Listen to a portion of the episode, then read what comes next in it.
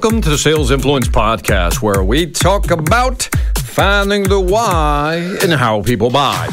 I'm your host, Victor Antonio. Thank you for joining me again.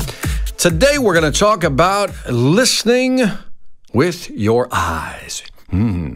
Listening with your eyes. Now, you know, sometimes when we're talking to a client, and it doesn't have to be a client. It could be any individual social interaction you may have with a friend, family member, colleague, spouse, partner, whatever it may be. Listening with your eyes is really about observing what is being transmitted, not through the mouth, what they're saying, but more by what their body is telling you. And too often, we don't listen with our eyes. We're always listening with our ears. But sometimes we can pick up more visual cues if we simply pay attention.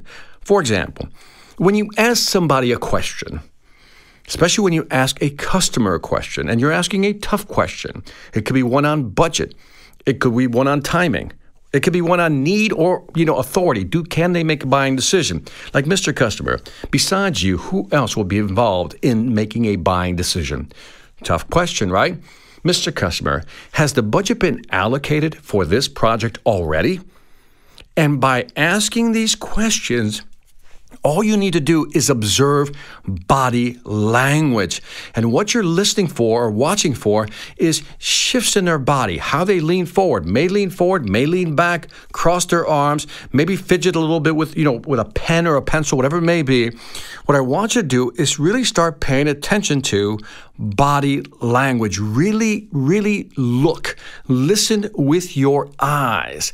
Now, I've seen customers, when they answer a question, when they're real comfortable and ready to make a decision, they kind of just lean back. They lean back and just say, Victor, here's the deal, right?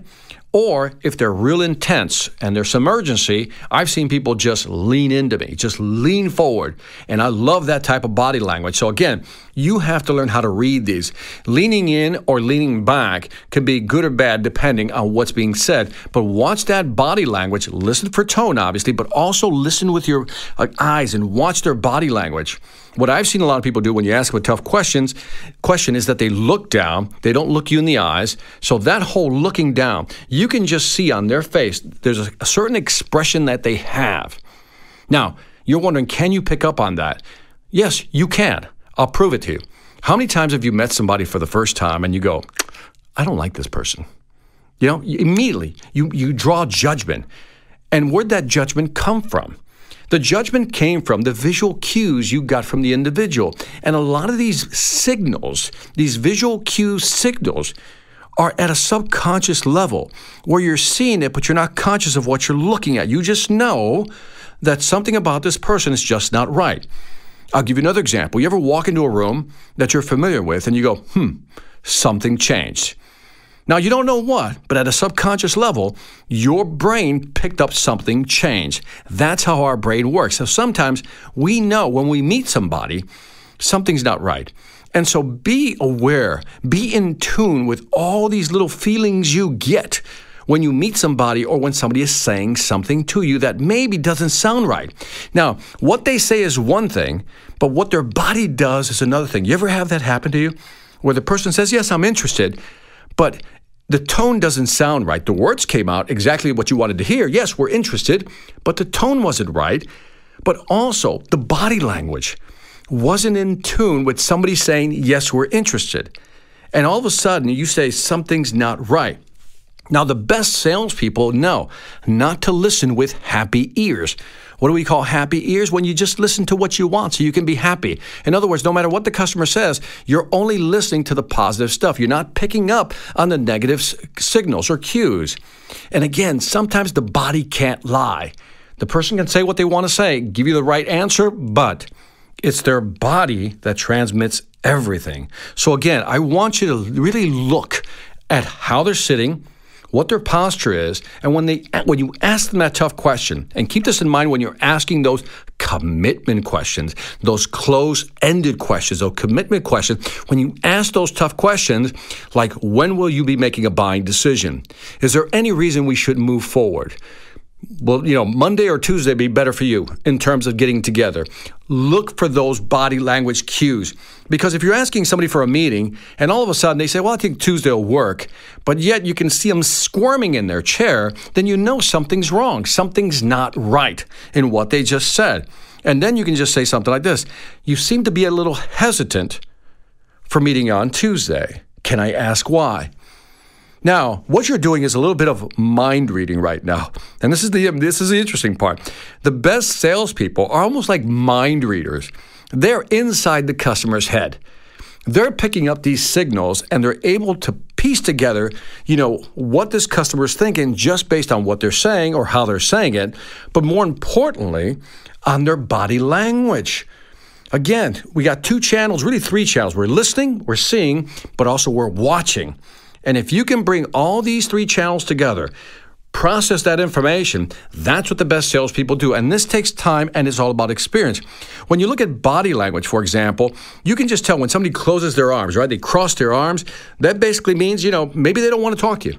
They're done, right? Or how about this? You're talking to somebody face to face, shoulder to shoulder, you're squared off shoulder to shoulder, but then the person begins to turn sideways and talk to you like sideways. That's an indication that they're really not interested. Again, there's different body language cues you can pick up on, but also, you know, I always challenge myself to try to read body language. One of my favorite places to practice interpreting body language is in an elevator. Yes, you just heard that correctly. I love practicing in an elevator. I do this all the time. Irritates my wife. But I always try to figure out, how can I make the person in the elevator either talk to me, or how can I engage them in a conversation? And I'm always looking at everything. For example, I can walk into a elevator and I'll see somebody. If they're kind of like, you know, got that, you know, again, arms crossed and got their head down, they don't want to talk.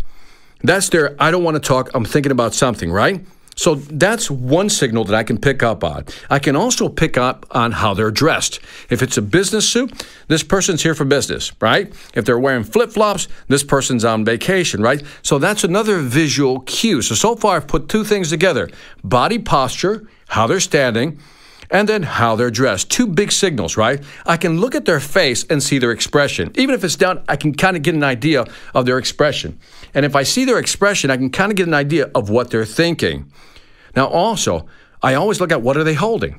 Now, for example, if somebody's walking in and they're holding their luggage, right, the handle, that means they're either arriving or they're leaving, right? If it's a business suit, same question, are you arriving or are you leaving? Are you here for a business meeting or are you done doing business? What's also fascinating is that if they're entering with luggage and you're going up, what does that tell you? They're here. They're just getting here. Now, if they got their luggage and they're going down with their business suit, they're leaving somewhere, right? So again, these are pieces of information that you can just put together real quickly to use as ways to actually have a conversation with people. Also, I always look at, again, when they're holding something, are they holding 2 cups of coffee? If somebody's holding 2 cups of coffee, what does that tell you? Obviously, they're taking some of the cup to somebody else. Either that or they just like a lot of coffee. But that typically means something. If they're holding bags, if they're holding a baby, these are all visual cues that you need to pick up on. I'm just using the elevator as an example because in an elevator, it's amazing how much you can tell. There's a story being told here in the elevator if you just look, if you just listen with your eyes.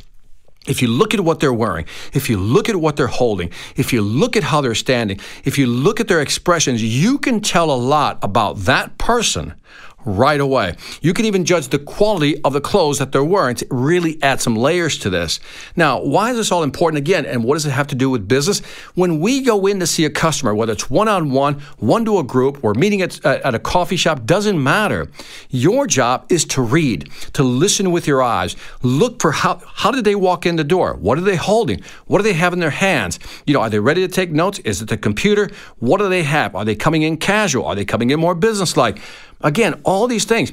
Look at how they're walking. Look at their facial expressions. All this tells you where this person's state of mind might be. And that's all we need. We need a good guess. Where is this person mentally at? And by simply understanding where they're at, you can actually engage them. There's a saying that said it's possible to change other people's behavior by changing one's attitude towards them. And I've always loved that statement. It's possible to change other people's behavior by changing your attitude towards them.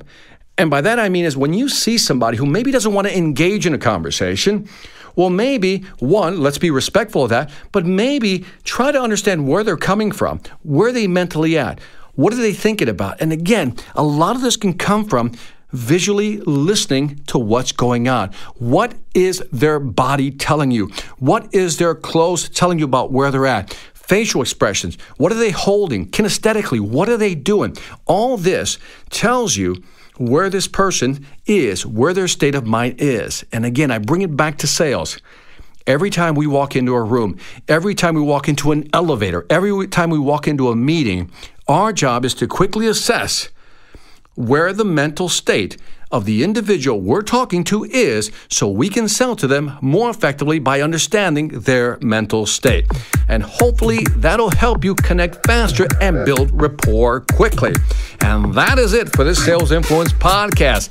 Let me know if you like this topic on body language. I got a whole library of stuff that I can kind of bring into the Sales Influence podcast. If you love this topic, give me your feedback.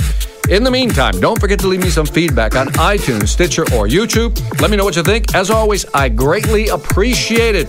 Also, check out my online sales training platform. You know the deal, the Sales Velocity Academy. Over 25 courses, almost 400 videos now, my 13 books, and we're adding new courses every month. If you want to increase your sales velocity, go to salesvelocityacademy.com. Lastly, I want to thank you for listening. This is Victor Antonio, always reminding you, selling ain't hard when you know how. Take care.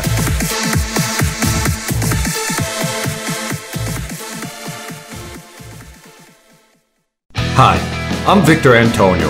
I'm an author, sales trainer, and keynote speaker. I'm often asked, what makes a great speaker? Is it someone who delivers real content that the audience can use? Is it someone who engages the audience so they're part of the learning experience?